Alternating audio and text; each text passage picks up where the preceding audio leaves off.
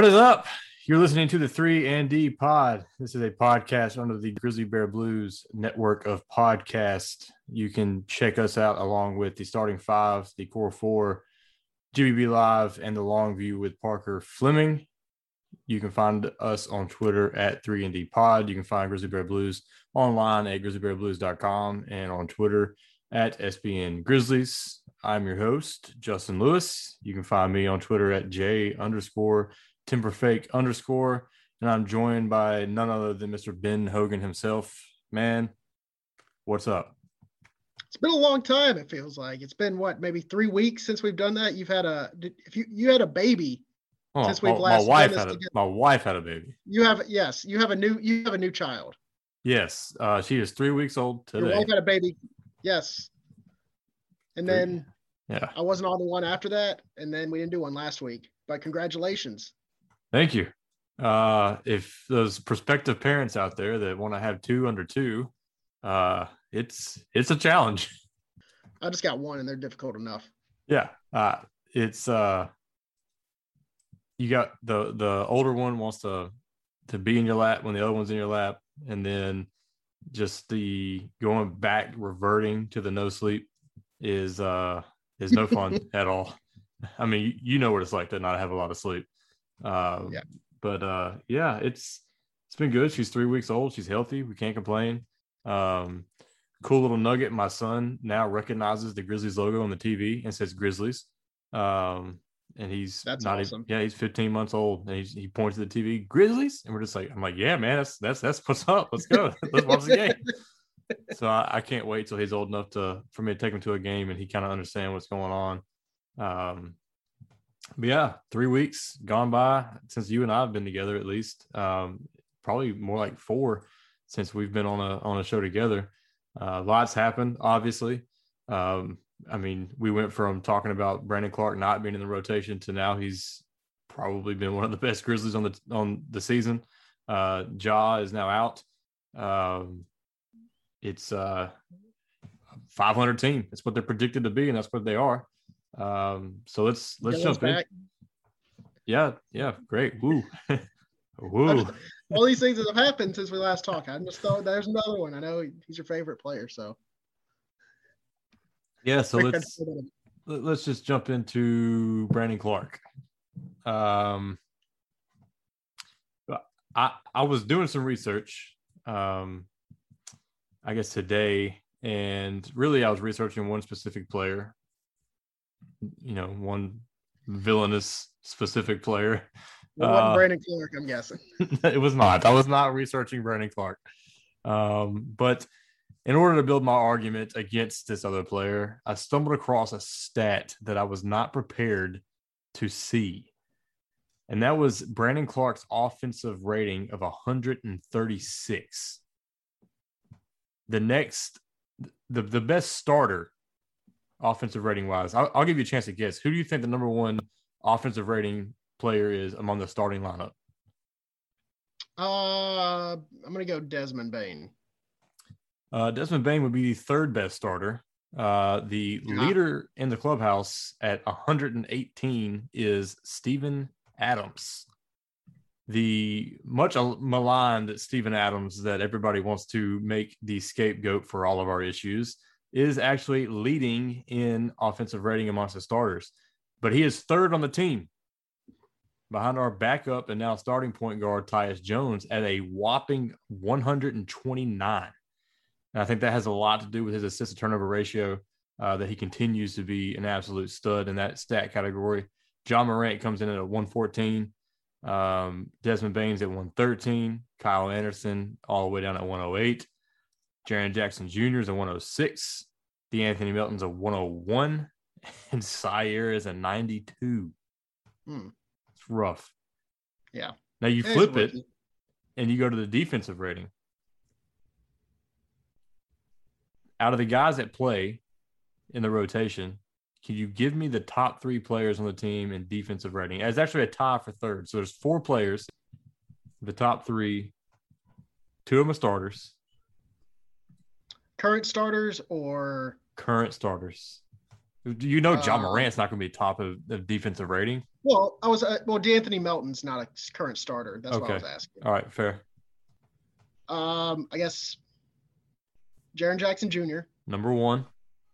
Okay, and um, Desmond Desmond Bane, Steven Adams. Steven Adams.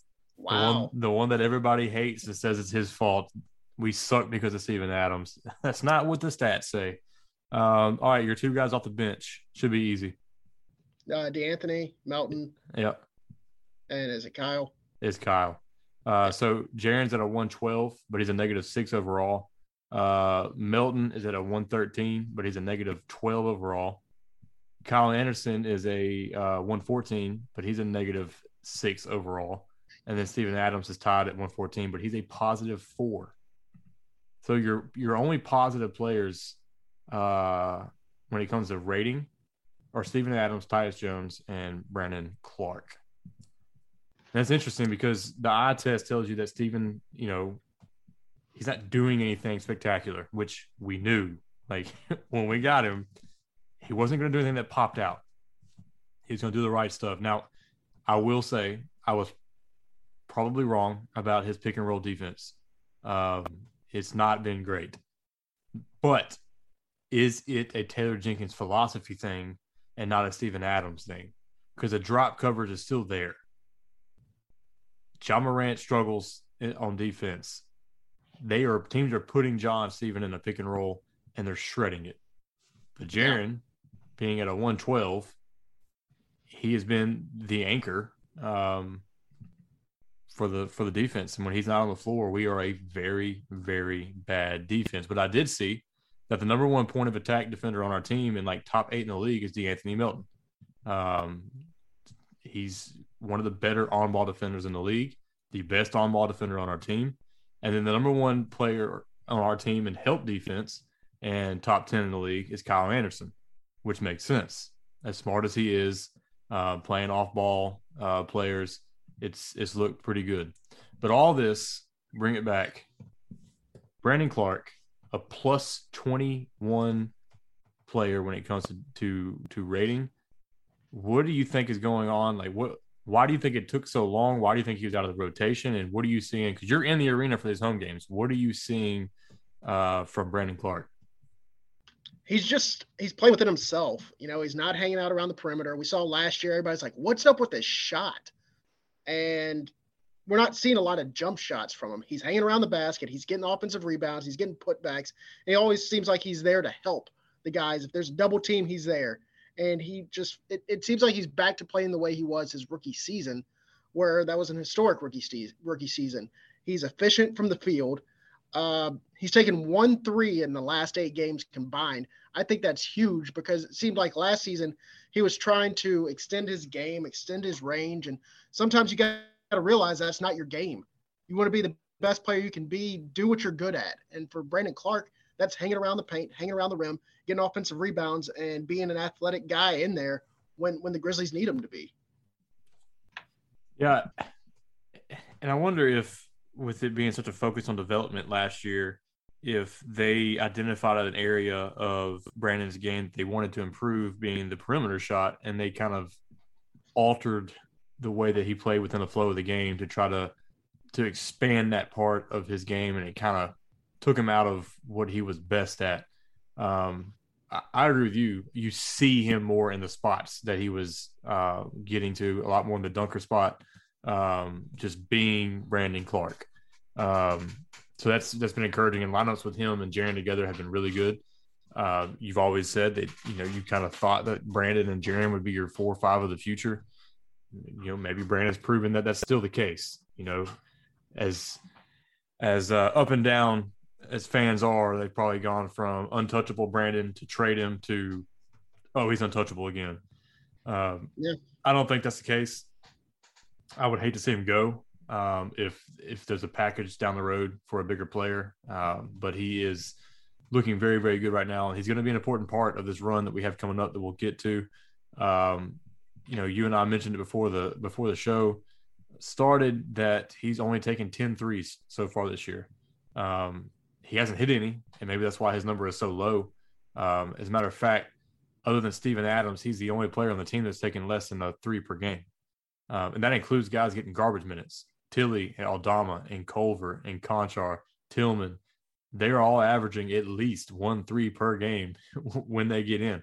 Um, so I think that's just a testament to Brandon's like, look, this is what I'm best at. This is what I'm going to stick to. And it's crazy to me because I, I sit next to Eric and I'm, I'm listening to the broadcast. And all of a sudden, you know, Brandon Clarke's been in there like five, six minutes.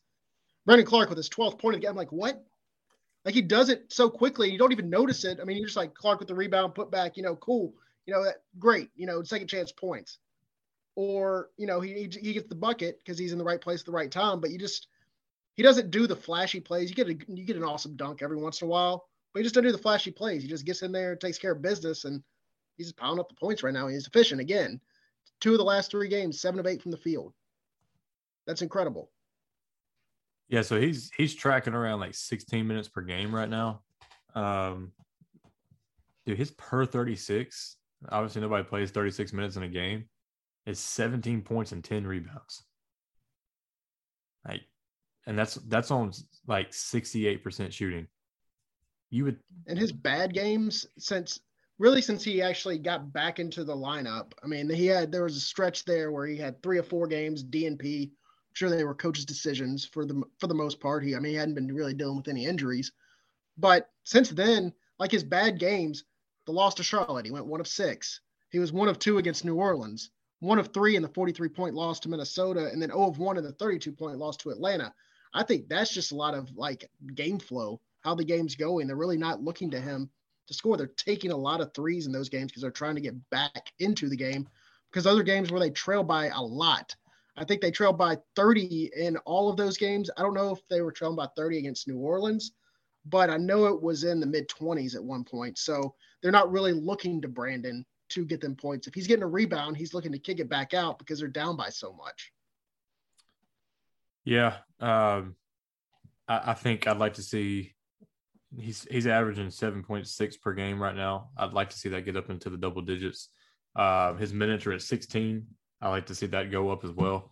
Um, I think eventually either Adams' minutes are going to be completely eliminated by trade, or they'll continue to kind of tick down, and Clarke will eat those.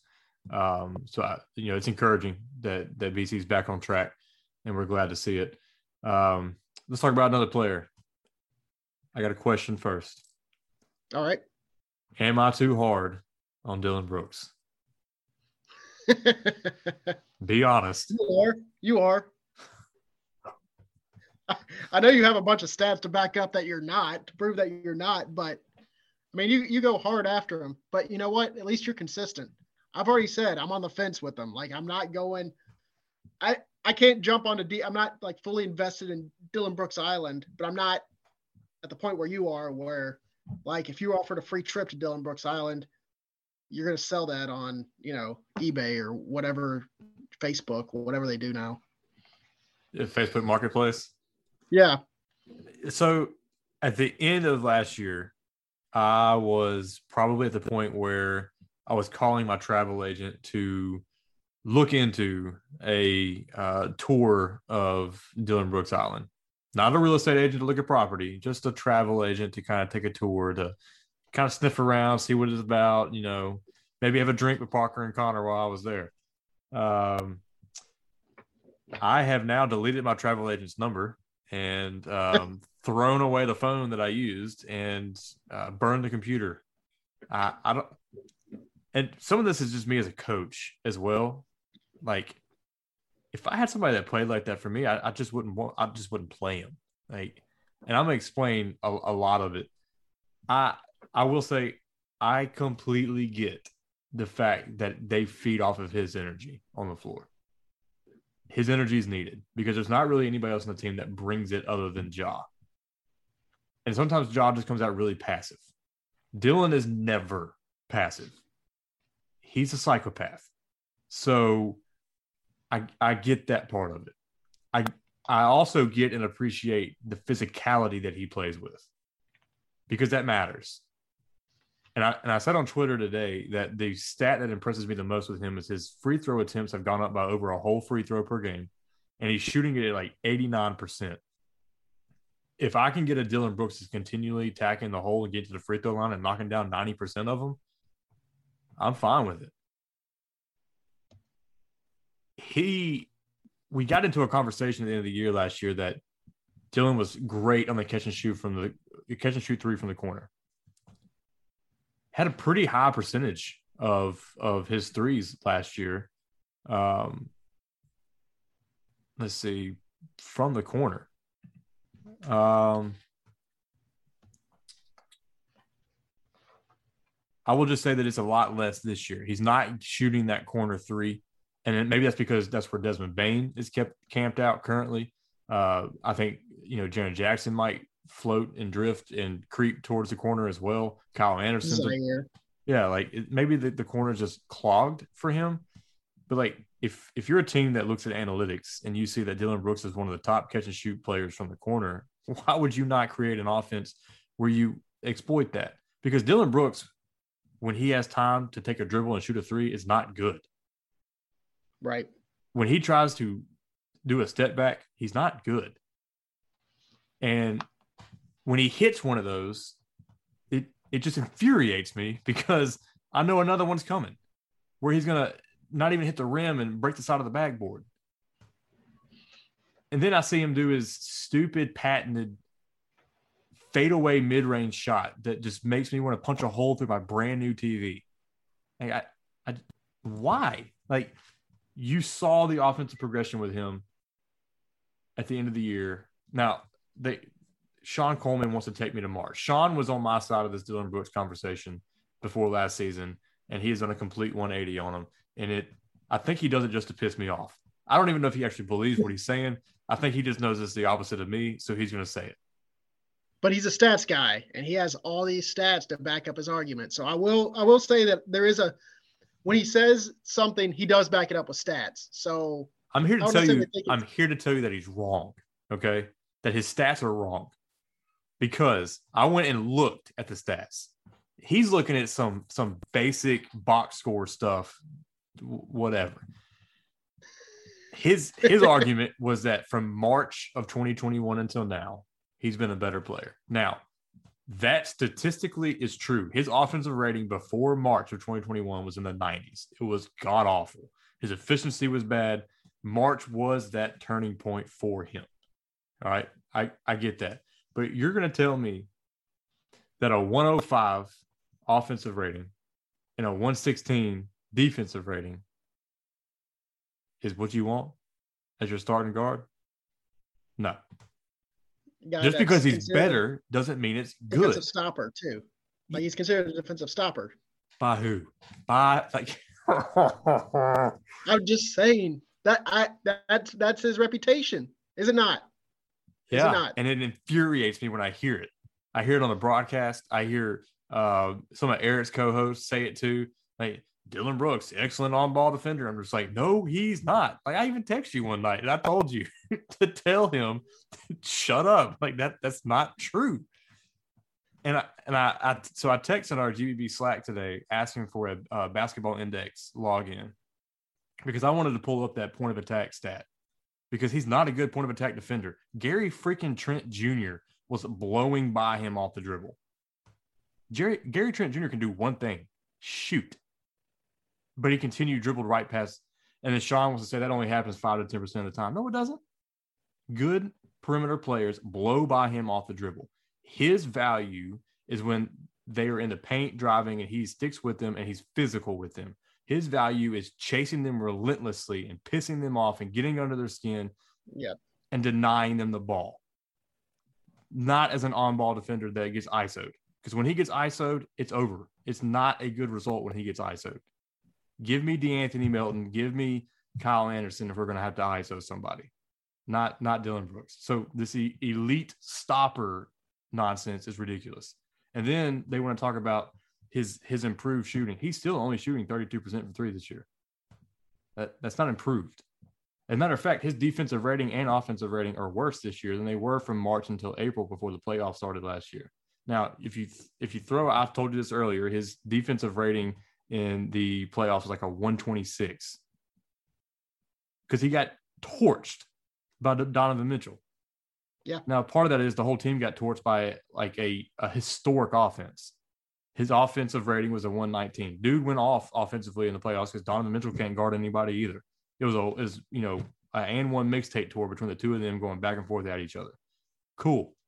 He, he's not that guy. Okay. The Grizzlies are 1 0 this year when he is third in, in shots. Okay. They are 2 and 4 when he is um, a leading shot taker. I told you also last year, he had two months where his efficiency was the lowest. It was 25.7%. So one fourth of the Grizzlies' possessions were ended by Dillon Brooks in some way. In those months, they were his highest shooting months. The months where he had the higher usage percentage, creeping up to 30, were his worst shooting months. This year, he is at 33 freaking percent. He ends one third of the possessions on the floor, one third of them, with a the tenth best offensive rating on the team. He's ending one third of our our possessions with with a turnover, an, an assist, or something. He's it's just maddening that that everybody is just so enamored by a player that if he is truly our second best player, we're going nowhere. The thing that frustrated me, I, I was texting you about it uh, when it happened, was um, when it was him and Jaren starting off the second quarter, like uh, I guess a couple games ago, or I guess it was a week ago or so, when it was them and Jaren starting off with the three of the bench guys, and it just seemed like that was when you need to get Jaren going. And there wasn't a lot of passing going on. Dillon was taking a lot of the shots, and I'm like, Jaren had a great first quarter.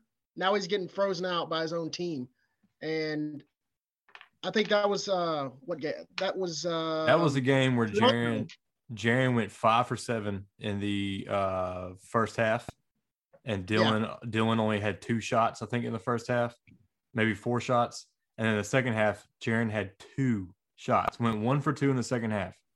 He went five for seven in the first, and went one for two in the second half, and then Dillon took he went two for twelve.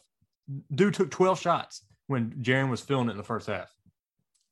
Yeah, I mean, Jaren had Taylor Jenkins also had a questionable. He pulled out Jaren when he picked up his fourth foul. I think that was that was the Toronto game, which they they lost the lead. I mean, there was no excuse for that. But again, that it just felt like that was you should have kept going to Jaren. Jaren should have had 20 points in the first half. He didn't get 20 points for the game. Like they just went away from him, and I don't understand that. Like Jaren has, like we've I know we're I'm kind of shifting from Dillon over to Jaren, but it, it's a, I think it's something that we need to discuss as well. Just real quick, because we talked about how Brandon Clarke has changed his game a little bit to where he's just working in the paint. Jaren's done a great job as well. He's focused a lot of his effort into the paint these last few games. It's been successful, and back to Dillon, he can't keep going. It's in a rhythm, and he just kind of takes it away because he's like freezing out Jaren. I thought that was like feed Jaren, just feed him, just keep feeding him, and they weren't doing that. How many players do you know are ball stoppers on both sides of the floor? one can't name another one. And he's so loved. Like I, I, I get he's probably loved because of his energy, the way that he plays. He endears the Memphis spirit and the grit and the hustle and all that. Like I'm fine with that part of it. I'm fine with the energy. I'm fine with that part of it. Give me Los Angeles Clippers Dillon Brooks, who was third in the team in shot attempts, shot 50% from the field, and pissed off Paul George. You give me that Dillon Brooks on a consistent basis, you will never hear me say another negative word about him at all. But we've only seen that once this year. That's it. So you brought up that that rotation point. I think that's a good transition for us to on our last thing we're going to talk about tonight. Surviving the next month or so without Morant. And in my opinion, this is the greatest opportunity for the Grizzlies front office and coaching staff to feature and develop Jaren Jackson Jr. And so when you brought up that point where they brought him off the bench together, some people were, you know, this is a good move. You got two guys bring some offensive punch with the bench unit. I'm like, no, no, no, no. Keep dealing with Ja and Steven Adams, two guys that you claim are struggling on defense, and he's your defensive savior. So why don't you let him run with those two guys and let Jaren still be the leader, leading guy off the bench? I am slightly worried that Dillon's usage will stunt the opportunity for Jaren to be the go-to featured guy that I think we need to see take place. I, I, believe that what they did against the Kings is number one, a product of the Kings are just garbage. Um, but number two, I think it's a product of the um, the Budenholzer Jenkins system playing as a whole team really shined.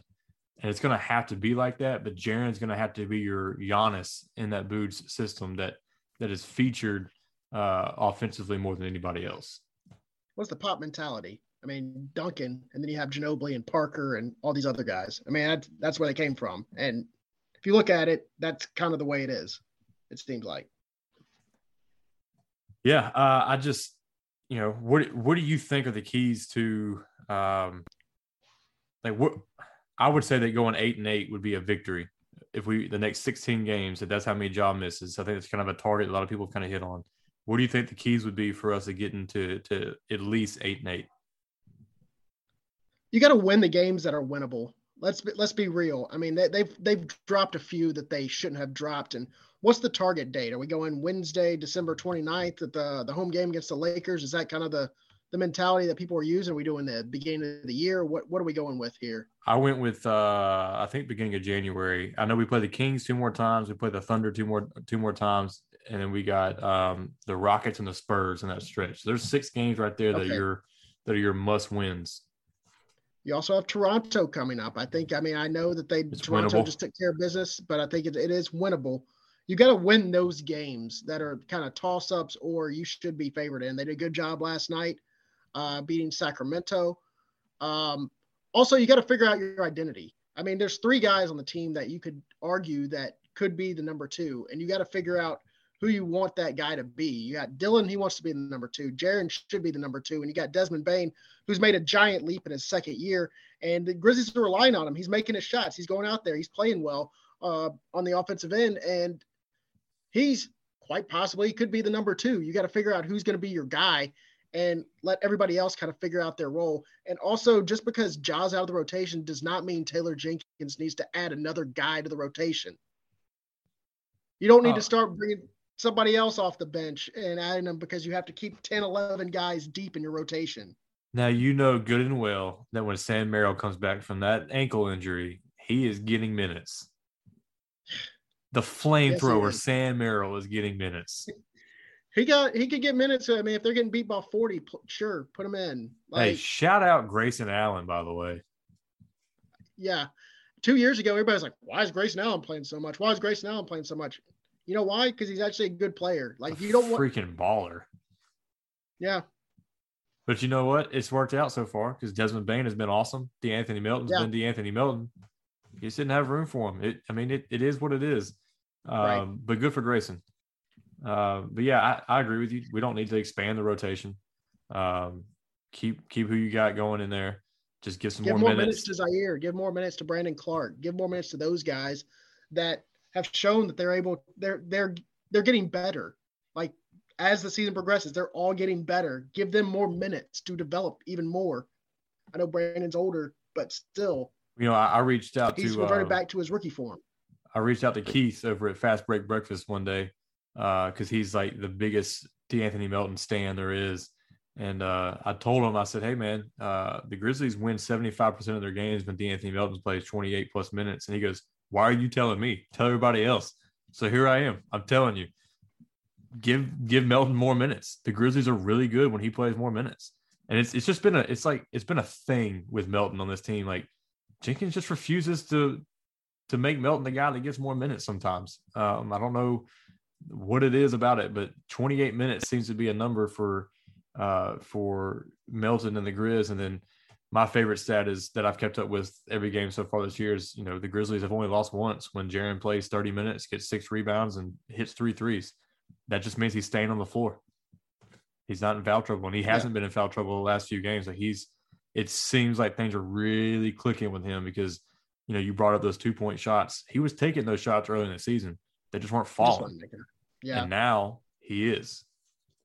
So but I he got, also is not. He's he's he's working inside out. Yes. Instead of like beginning of the season, like he was getting those shots, but he was also felt like he was going outside in. Now he's Yeah. going inside out, which keeps the defense on their toes. Like, you know, that that's when they actually lose Jaren and he has wide open threes and he can knock those down instead of having to rush it. When he rushes the three, it's not going in. When he has his time to get set, get a shot up, it's going in more times than it's not, or it's rattling around. It's like right there. And you Yeah. get the rhythm, a few more down. I watched him hit a three from the top of the key uh, last game, and I s- and as soon as I saw him get his feet set before he even released, I was like, that one's going in. Like you said, like he didn't rush it. Like he's able to get set, get balanced.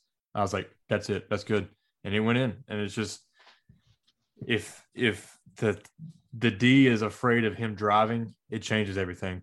Um, if he proves that he can finish in there, it's the same thing that everybody's always said with Giannis. Like Giannis would be unstoppable if he could start shooting some threes. Um, well, for Jaren, it's he'd be unstoppable if he could finish at the rim. Uh, and I think part of that is he's still in a young body that he's still trying to figure out and fill out. Um, he's going to get stronger.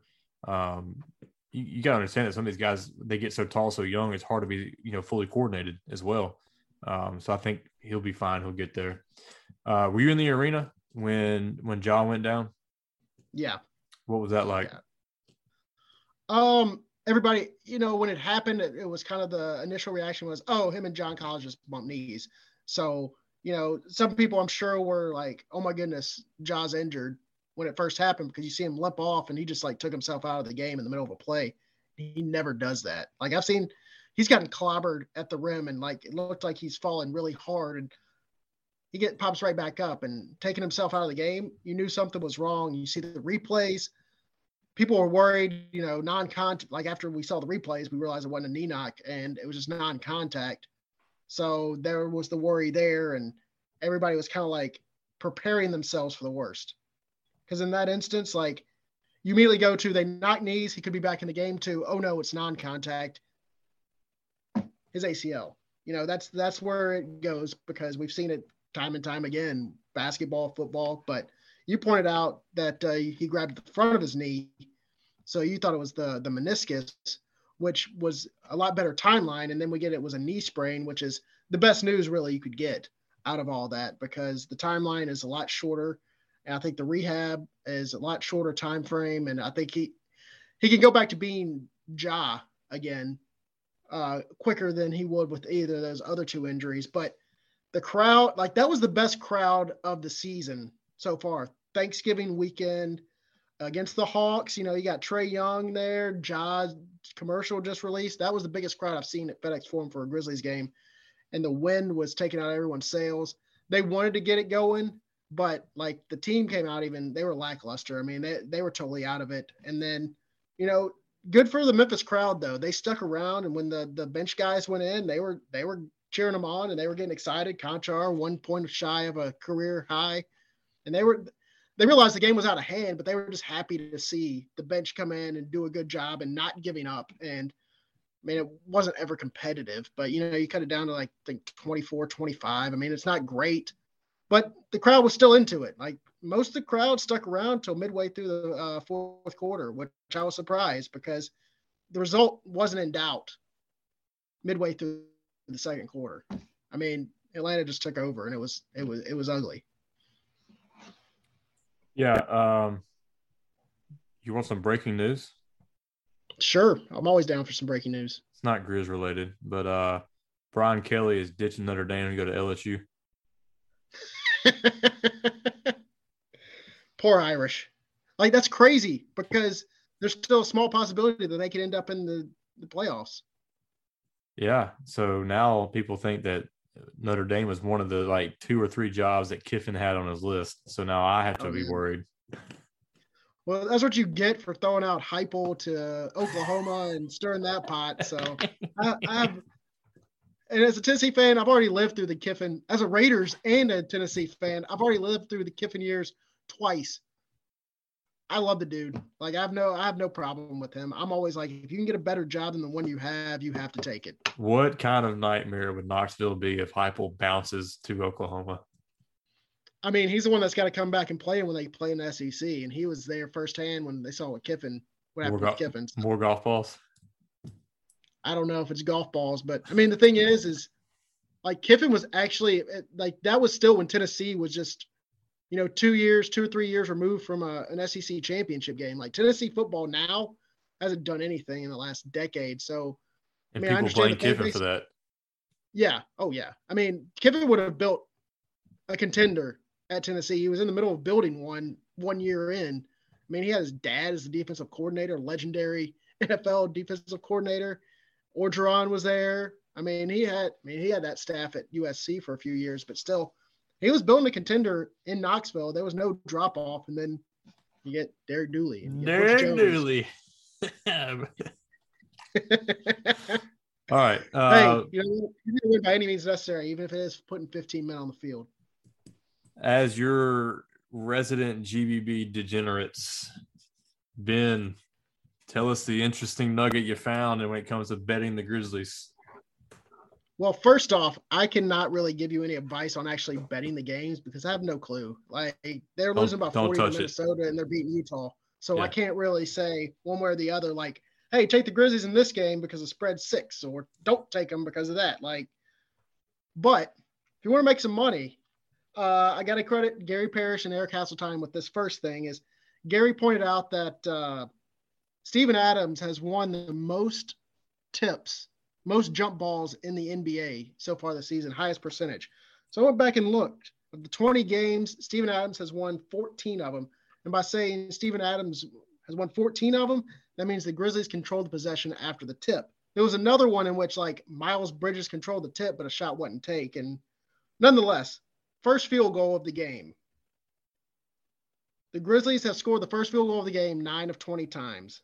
Desmond Bane, he's done it four times. The odds of him making the first field goal usually range between plus 800 and plus 1,000, plus 1,100. If you bet 10 bucks every game on Desmond Bane making the first field goal, you've you've bet two hundred dollars, but you've won four hundred back. So you've doubled your money, and you also get your bet back in that. You've won at least one hundred and twenty if you get the plus eight hundred. So if you want to bet something, put your money on Desmond Bane first field goal, or Dillon Brooks first field goal. So far, he's only played a handful of games, and he's hit the first field goal in two of those games. Jaren Jackson, He's done it twice. De'Anthony Melton's done it once. Those are the only Grizzlies that have made the first field goal of the game. Ja Morant, by the way, has the best odds. It's probably at like plus 450 a game, every game, because that's what they want you to take, because they think Ja leads the Grizzlies in scoring, so he's going to score the first field goal. It's not the case. It's been Desmond Bane four times out of 20 games. 20% of the time, Desmond Bane scored the first field goal of a Grizzlies game. And, and That's my po- little tip for you. The point, the point that you brought up was that you know it makes sense because you know the Grizzlies want to get Bane going early, kind of like a JJ Redick effect. You want to get the shooter hot, you know, after warm ups, get him out there, knock down a few. Um, so it does make sense that Bane is the guy that does it. Um, another interesting nugget: Ja's your highest odds, but he's done it zero times. They're trying to take your money on him. Um, here's an interesting nugget: the Grizzlies are 0 3 when Ja Morant has 10 assists this season. That is that's crazy to me. That's insane. That is a crazy stat. That is insane because that means you're getting your teammates involved and your teammates are knocking down shots and doing that. But uh, for whatever reason, it's just in those games, it's not panned out to be that way. So it's a it's one of those weird stats that don't make any sense. It's got to be the close games too, because they're pulling the starters out early if they're getting blown out of the building yeah, it's weird. And it well, it may not be the close games. It may be those games where Ja came out a little passive, uh, scoring wise, um, and was was looking for his teammates uh, early. Uh, let's see. It was the 11 point loss to the Pelicans, the 20 point loss to the Trailblazers, and then the three point loss to the Lakers. So one close loss and two bad ones. Okay. So, all right, Ben. Um, been a good episode. Um, anything you want to throw out there before we we close it out? No, that that's about it. I'm glad we got a little breaking news in there in the college football world. Uh, it's good to get back at it. You know, like I said, like I said at the top, it's been about a month. So uh, let's do this again next week. Yes, let's let's see. I, I should be good. I think most of our, our games at Carterville are on Tuesdays. Um, so Monday night shouldn't be an issue. We take off to go play Dyersburg uh, tomorrow night. Uh, December 8th, next Wednesday, we will be in the FedEx Forum at one o'clock playing a game against Olive Branch High School. Um, so that'll be that'll be cool. I'll get to sit in the seats that uh, the players and coaches are sitting in and, and coach a game. So nice. Do y'all get uh, y'all get to is it the game the day of a Grizzly game? Like yeah, do you get to stay stick around or we get to go to the game that night too. So or do you got to work back in the studio? Uh, I don't have to work that one. I'm not working again until the 15th of December. That's when I'm working again. Okay, cool. Well, good luck to you, and uh, I guess I'll probably see you then. Then. Yeah, I'll definitely. Uh, I mean, I, at one o'clock. I don't know if we get to hang out or they're going to kick us out and make us come back. I mean, we play at one, so. I, I want to say that they let y'all back in. Like if they kick y'all out, they let y'all back in because I'll see the the teams uh during shoot around. Like they're allowed in around, I mean, like five o'clock maybe. They're they're in before, but they're not like too early. But I don't know how long they've been there. So cool. Yeah, I'll come hang out with you and Eric for a minute. Cool. All right, man. Uh, for Ben, I'm Justin. This has been another episode of the Three and D Pod.